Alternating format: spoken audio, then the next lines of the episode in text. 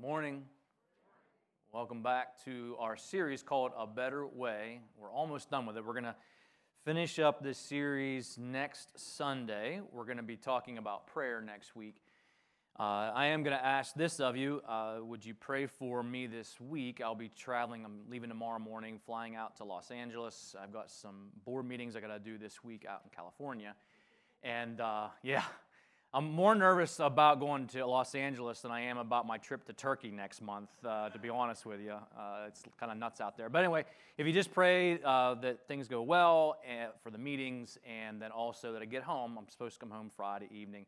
Uh, I have a contingency plan, a plan B to record it out there if I get stuck or whatever. We have a plan B, but it's obviously this is better. So uh, appreciate your prayers as we wrap up this series called A Better Way.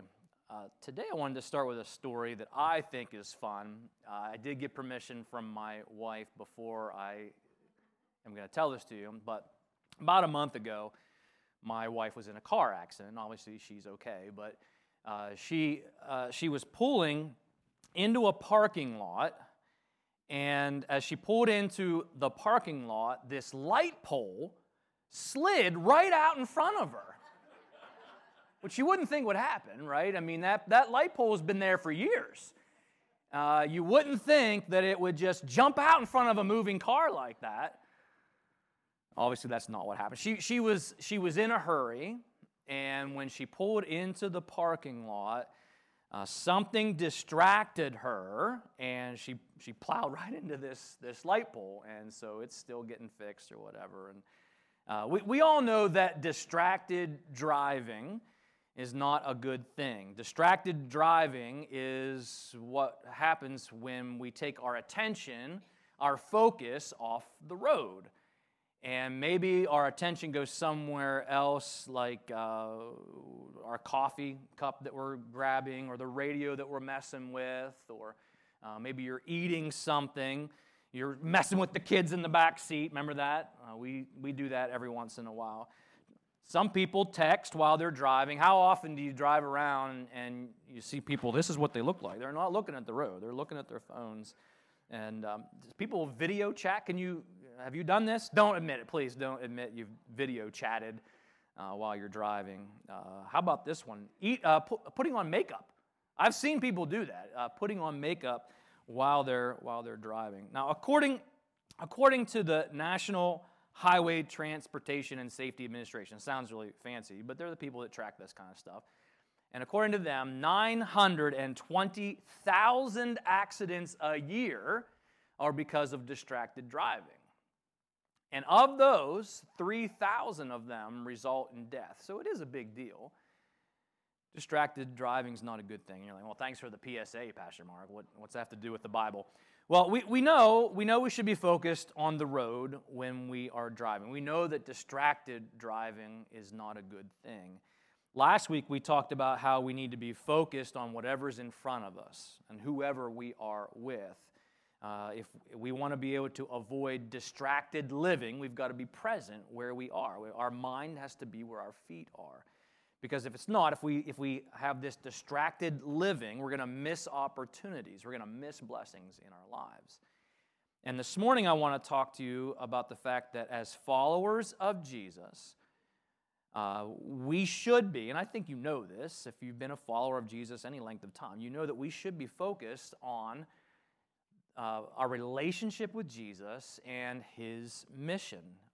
We have this banner on, on the wall, not just to take up space, but this is who we want to be. This is our mission. We want to be a church that uh, helps people meet Jesus, that we can teach people how to follow Jesus, teach people how to share Jesus, ultimately living a Jesus centered life. That's what we're about as a church, and that's our mission as followers of Jesus Christ. And you wonder where did that come from? We just uh, picked that out of a book somewhere or come up with that on our own and stuck it up on the wall. No, we got that from, from Jesus, Matthew 28. Now I'm just going to read it to you. Matthew 28 19. Jesus says, Therefore, go make disciples. This is an intentional effort that we're to be a part of. Go make disciples. That's an activity, that's an action. It's, it's not passive Christianity that Jesus wants you and I to live. It's, a, it's, an, it's an act of faith. Go make disciples of all nations, baptizing them in the name of the Father and of the, uh, and of the Son and of the Holy Spirit. Teach these new disciples to obey all the commands that I have given you. So, yeah, we need to learn uh, what Jesus taught us and how to live and, and the things that he expects of us and his standards for ourselves, but we're also supposed to be teaching others of these things that Jesus taught us. And be sure of this I am with you always, even to the end of the age. And you're like, well, that's nice. Isn't that just for preachers and missionaries and really outgoing Christians? And the answer is no. It's for all of us. If you're a follower of Jesus, this is, this is our mission. Learning, yes, learning how to follow Jesus in our everyday lives, but also to help others do the same, to help others follow the mission of, of Jesus. That's what our lives are supposed to be focused on as Christians. But if we're being honest with each other, sometimes, sometimes we get distracted from our mission. Sometimes we get distracted from following Jesus. And we find ourselves experiencing what I'm going to call this morning a distracted faith. A distracted faith. And our, our faith could be distracted in any, any number of uh, ways or reasons. Maybe our victory over sin, our victory over temptation is way more inconsistent than it should be. And maybe we get caught up in something that we know is wrong we get caught up in it. And it distracts our faith. Maybe our hearts uh, drift from the Lord. We drift into the other lane, so to speak, and we know that we feel that distance. He didn't move, we moved, we drifted, but we feel that, and, and that can be distracting to our faith. Maybe we even notice this, uh, this apathetic or, or self focused uh, way of living, instead of being Jesus centered, instead of being other centered, we turn inward. And when we do that, our faith gets distracted. Our priorities are not where they should be. And just like we all know that distracted driving is not a good thing, that we shouldn't be chowing down on a bag of french fries, you know, with one hand and, you know, putting makeup on with the other hand and driving with our knee with you know, and and then all the while we've got the phone and we're te- you know we're doing a video chat review of Pastor Mark's sermon while we're doing all this other. We know we shouldn't we shouldn't be doing those things. Jesus followers, I think, also know that you know distracted faith is not good. It's not good for us. It's not good for the mission that Jesus gave us. We we know that the we shouldn't let the pleasures of life or the material things of this world or even good things in life. You know, sports is good, work's good, uh, family time is good. There's a lot of good things, but sometimes those things can distract us from our faith, distract us from our relationship with Jesus and, and His mission. How about this one? Leisure, politics, entertainment. There's all kinds of things that, uh, if we're not careful, can distract us from our relationship with Christ and His mission. Now, as I say that, there's probably not too many Christians in the room, or maybe Christians at home watching. There's probably not too many believers that, you know, their, their jaws just dropped and like, what? This is brand new information. Why didn't no one ever told me that uh, as a follower of Jesus, I need to focus on Him? There's probably not too many people that this is shocking new information to as a follower of Christ. But the truth is, sometimes our spiritual lives drift into the wrong lane. Sometimes our spiritual lives run into a light pole that we could have easily avoided had we just stayed focused on Christ and His mission.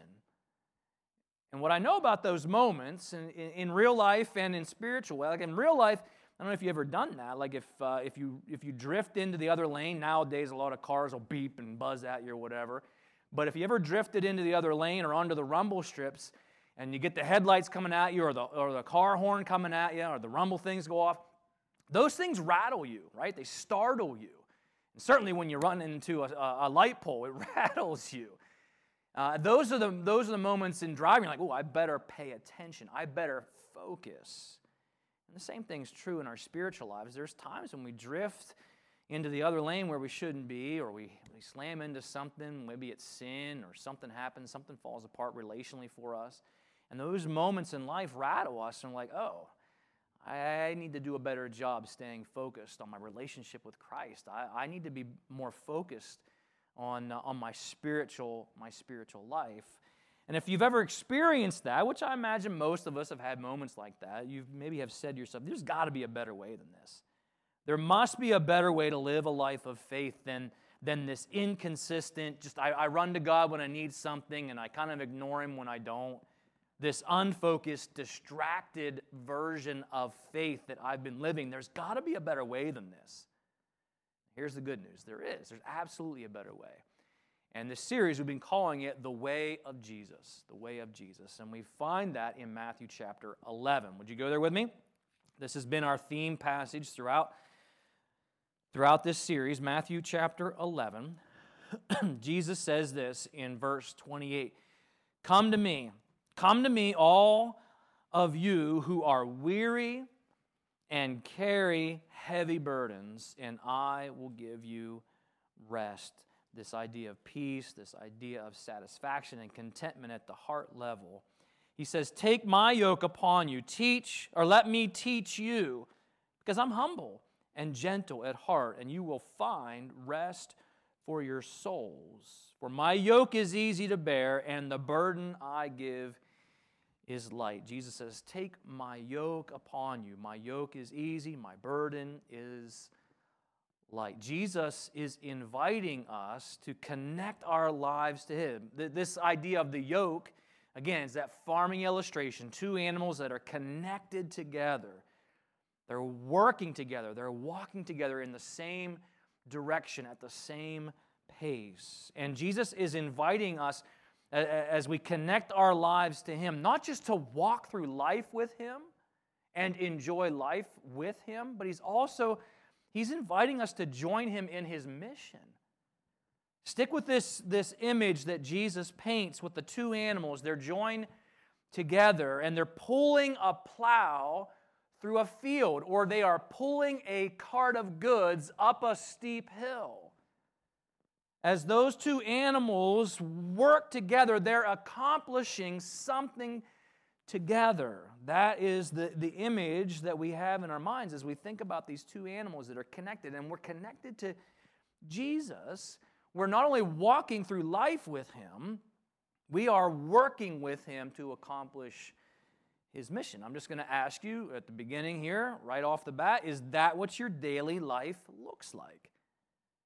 You and Jesus on mission every day together, whether you are at work or you're at school or you're at practice or you're at home, wherever you are, whoever you're with, whatever is in front of you, you and Jesus, helping people meet him, helping people learn how to follow him, teaching people how to share Him with others, and just living this Jesus centered life? And if the answer to that question is eh, not every day, the, the, the next question is what's distracting you? What's distracting you? And this is something I think we need to take seriously. If I said, you know, you, you, we know distracted driving is, is really dangerous, you don't want to do that.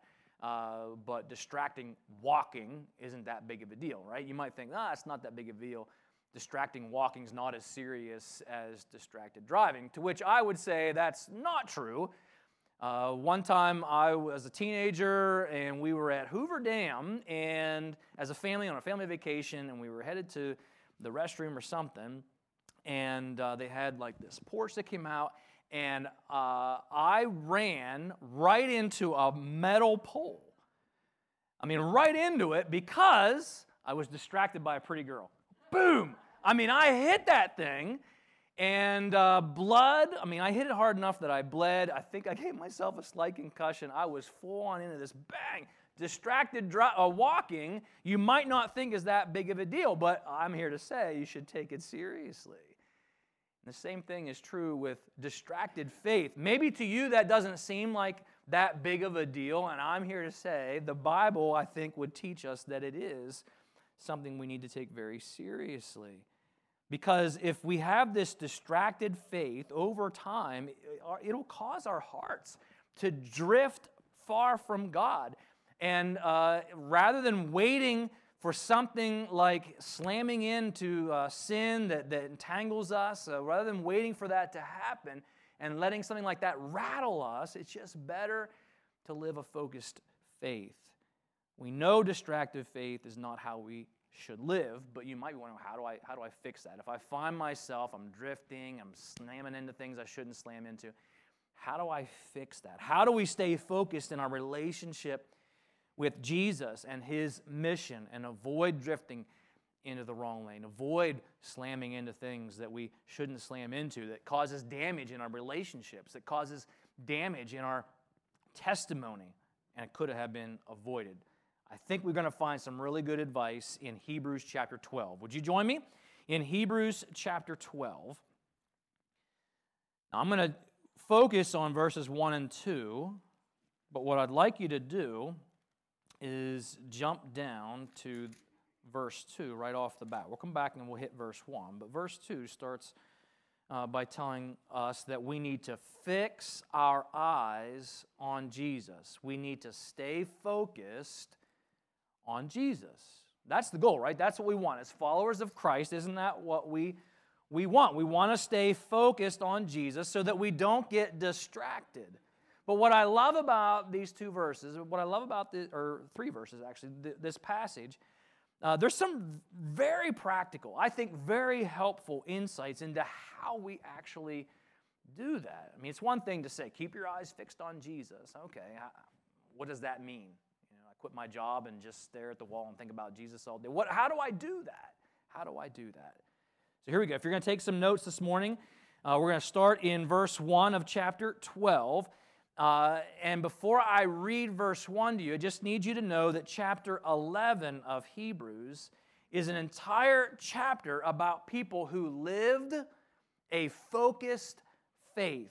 They did hard things through focused faith in God. And so when we jump to verse 1 of chapter 12, it says, Therefore, so it's connecting everything we would have just read in chapter 11, this long list of people who are examples for us of what a focused faith looks like. Therefore, since we are surrounded by such a huge crowd of witnesses to the life of faith, now let me pause and just make this uh, as clear as I can. Uh, that verse is not talking about like this Eastern philosophy of our ancestors, you know, that we pray to our ancestors uh, and that they help us in times of trouble. That's not what this is describing at all. The Bible doesn't teach that.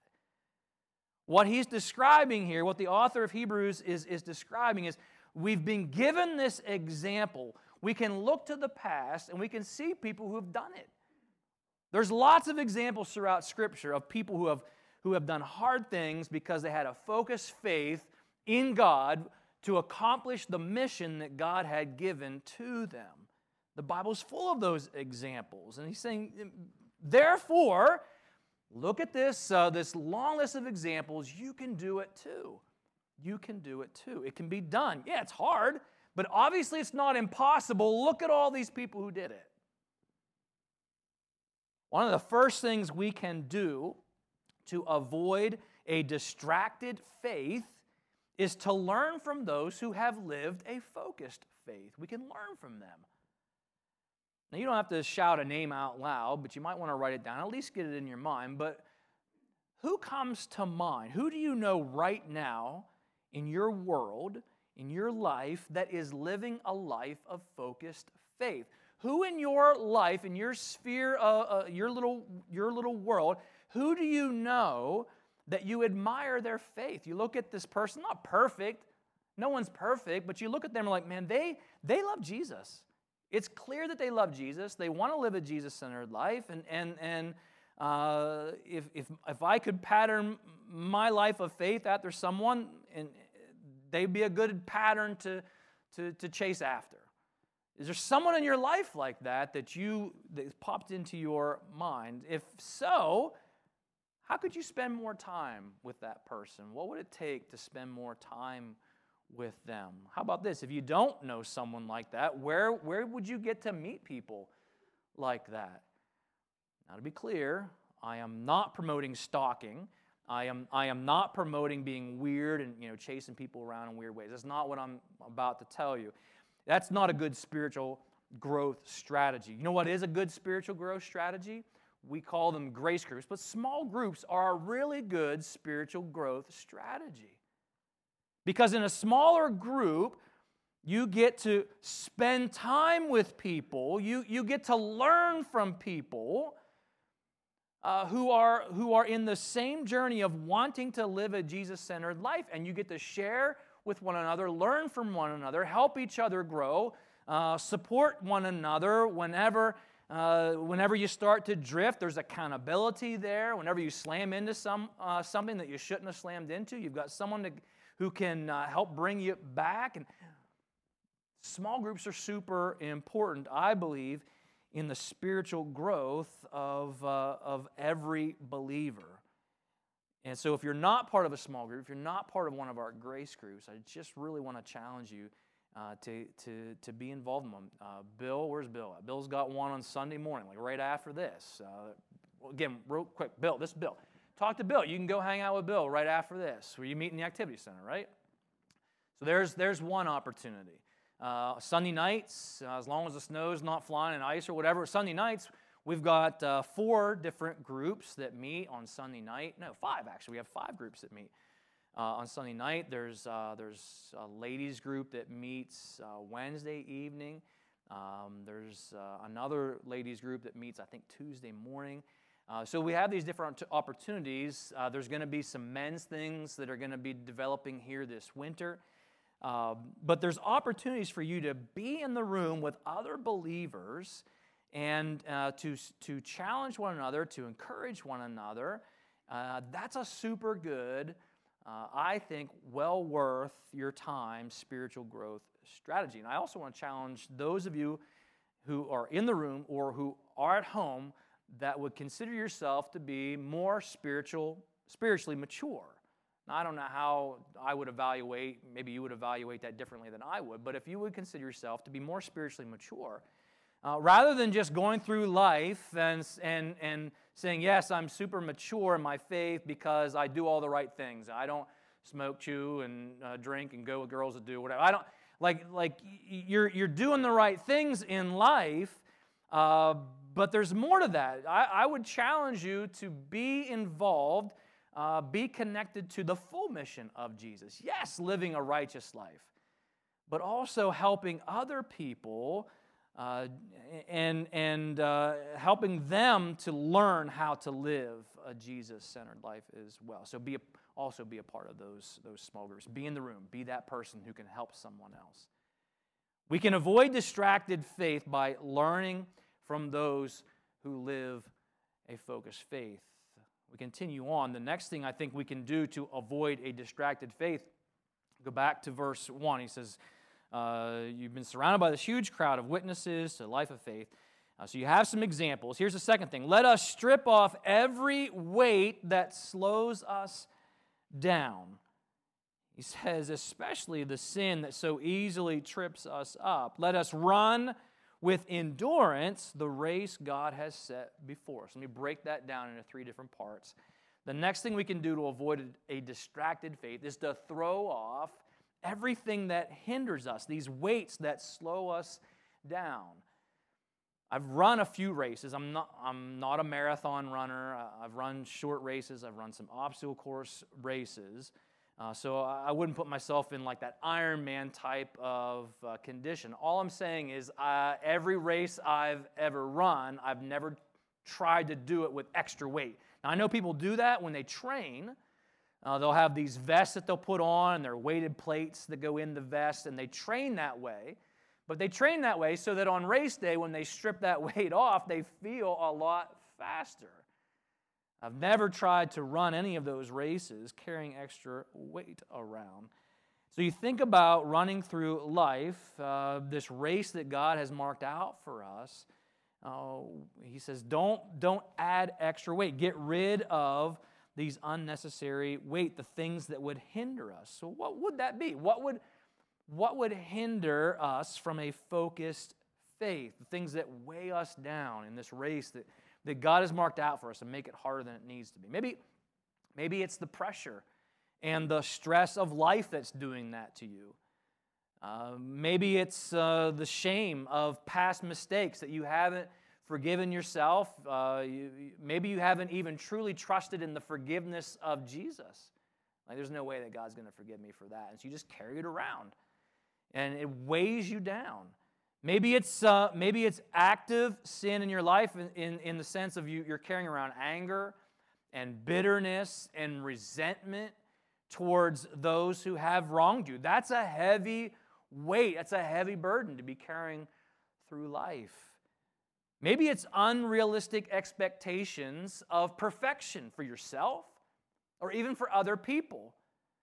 We're not perfect, and, and nobody is. And so when you walk through life with this unrealistic expectation that you have to somehow be perfect or that everyone around you has to live up to your standards, man, that weighs you down in life and just makes life harder than it has to be.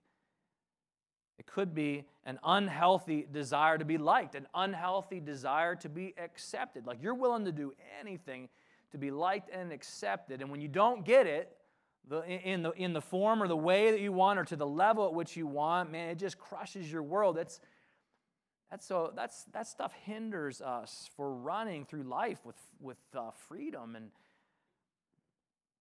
could it be the fear of failure? Could it be this fear of rejection? Whatever it is that could weigh you down or hinder you, the writer of Hebrews says you need to lay it aside. You need to throw it off, these weights that hinder us. Well, how do we do that? Well, I think we go back to what we talked about in chapter 11 when Jesus says, You're carrying around heavy burdens. You're weary because you're carrying around these heavy burdens. Uh, he says, Come to me. Come to me and I will give you rest. When we come to Jesus and we ask Him to help us get rid of these burdens that we're carrying, to lay them aside, these unnecessary weights. And we do that when we connect our lives to Jesus. Remember, He promised that His burden is light, He promised to give us rest. If we want to live a focused faith, if we want to run um, successfully the race that God has marked out for us. It's not just the things that hinder us that we need to throw off. He also says here, throw off the sin that so easily entangles us. People who are focused on running a good race, they don't just uh, make sure they don't have extra weight on themselves, they also I've never seen anyone do this. They don't tie their legs together at the knees or around the ankles. You're not going to get very far if you're hopping a race. In fact, you're probably going to wind up falling and hurting yourself. But that's what sin does. Sin entangles our lives. It's like, it's like a spider web that traps an insect. Sin is something that looks good at the time, but then it traps us, it controls us. Now, some of the more common sins that you might think of that entangle people's lives pornography, uh, the abuse of alcohol and drugs, someone who's a workaholic, uh, greed, even gossip. You know, these are, these are common things that you might think of, but really any, any unconfessed or unchecked sin in our lives, it drains us of life, it drains us of joy, it distracts us from our faith, it pulls us away from Jesus and his mission. Well, how do we get out of that? I think, uh, you know, a fly, if, if, if it could get out of the spider web itself, wouldn't it do it? How, how do we get out of, uh, break free and untangle ourselves from sin? 1 John 1 9, write it down. 1 John 1 9. If you find yourself entangled in sin, the solution. There's one solution it's repentance.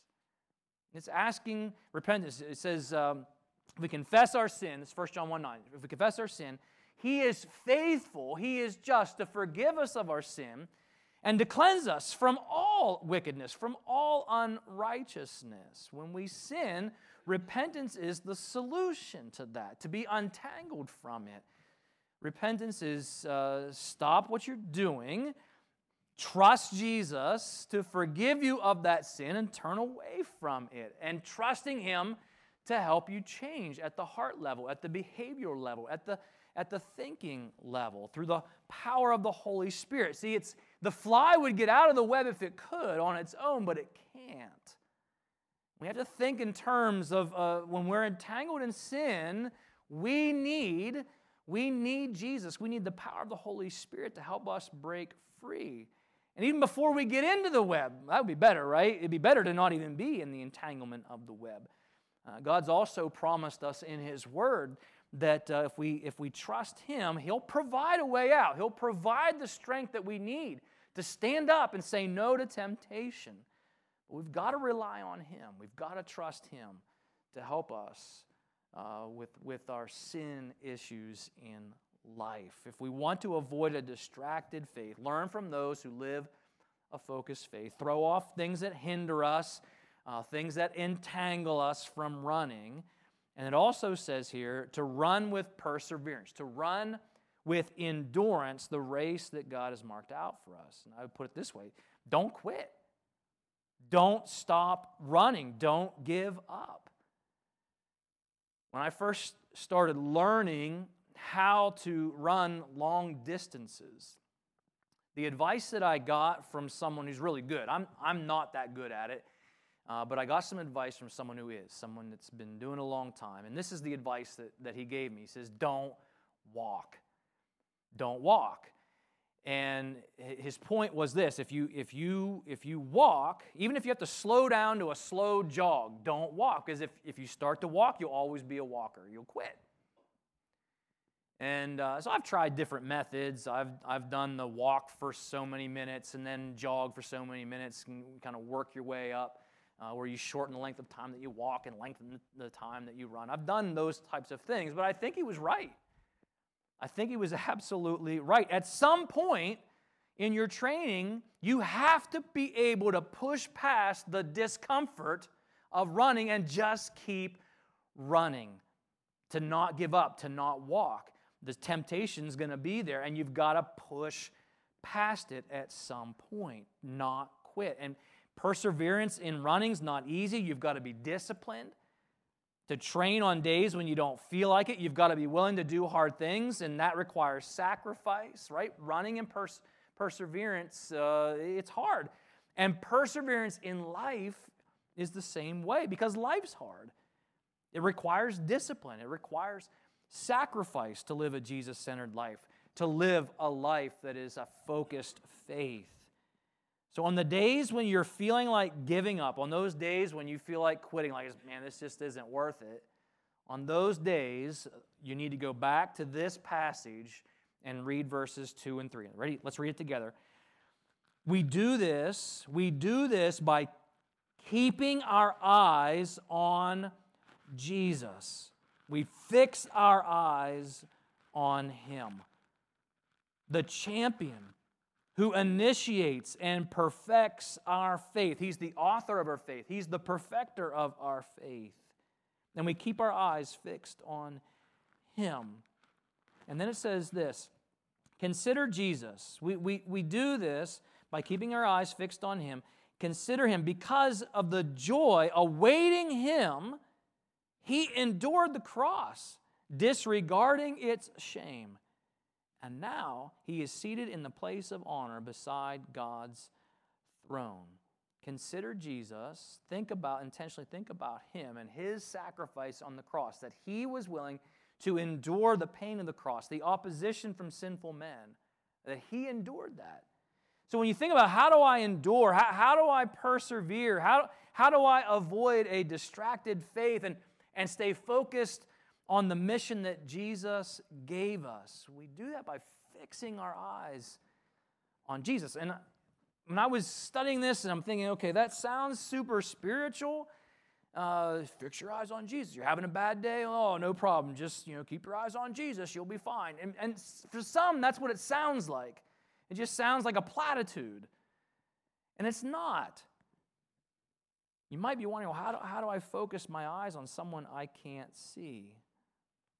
The wording there is the idea of, of intentionally remembering, intentionally thinking about, giving thought to what Jesus did for us, how he endured the beatings, he endured the mocking, he endured the spitting, he endured the crown of thorns, he endured the, the nails in his hands and in his feet. He endured the suffocation, the slow suffocation from hanging on a cross. How did Jesus endure and persevere through all of this? Well, what it tells us here is he set his focus on the joy on the other side of it.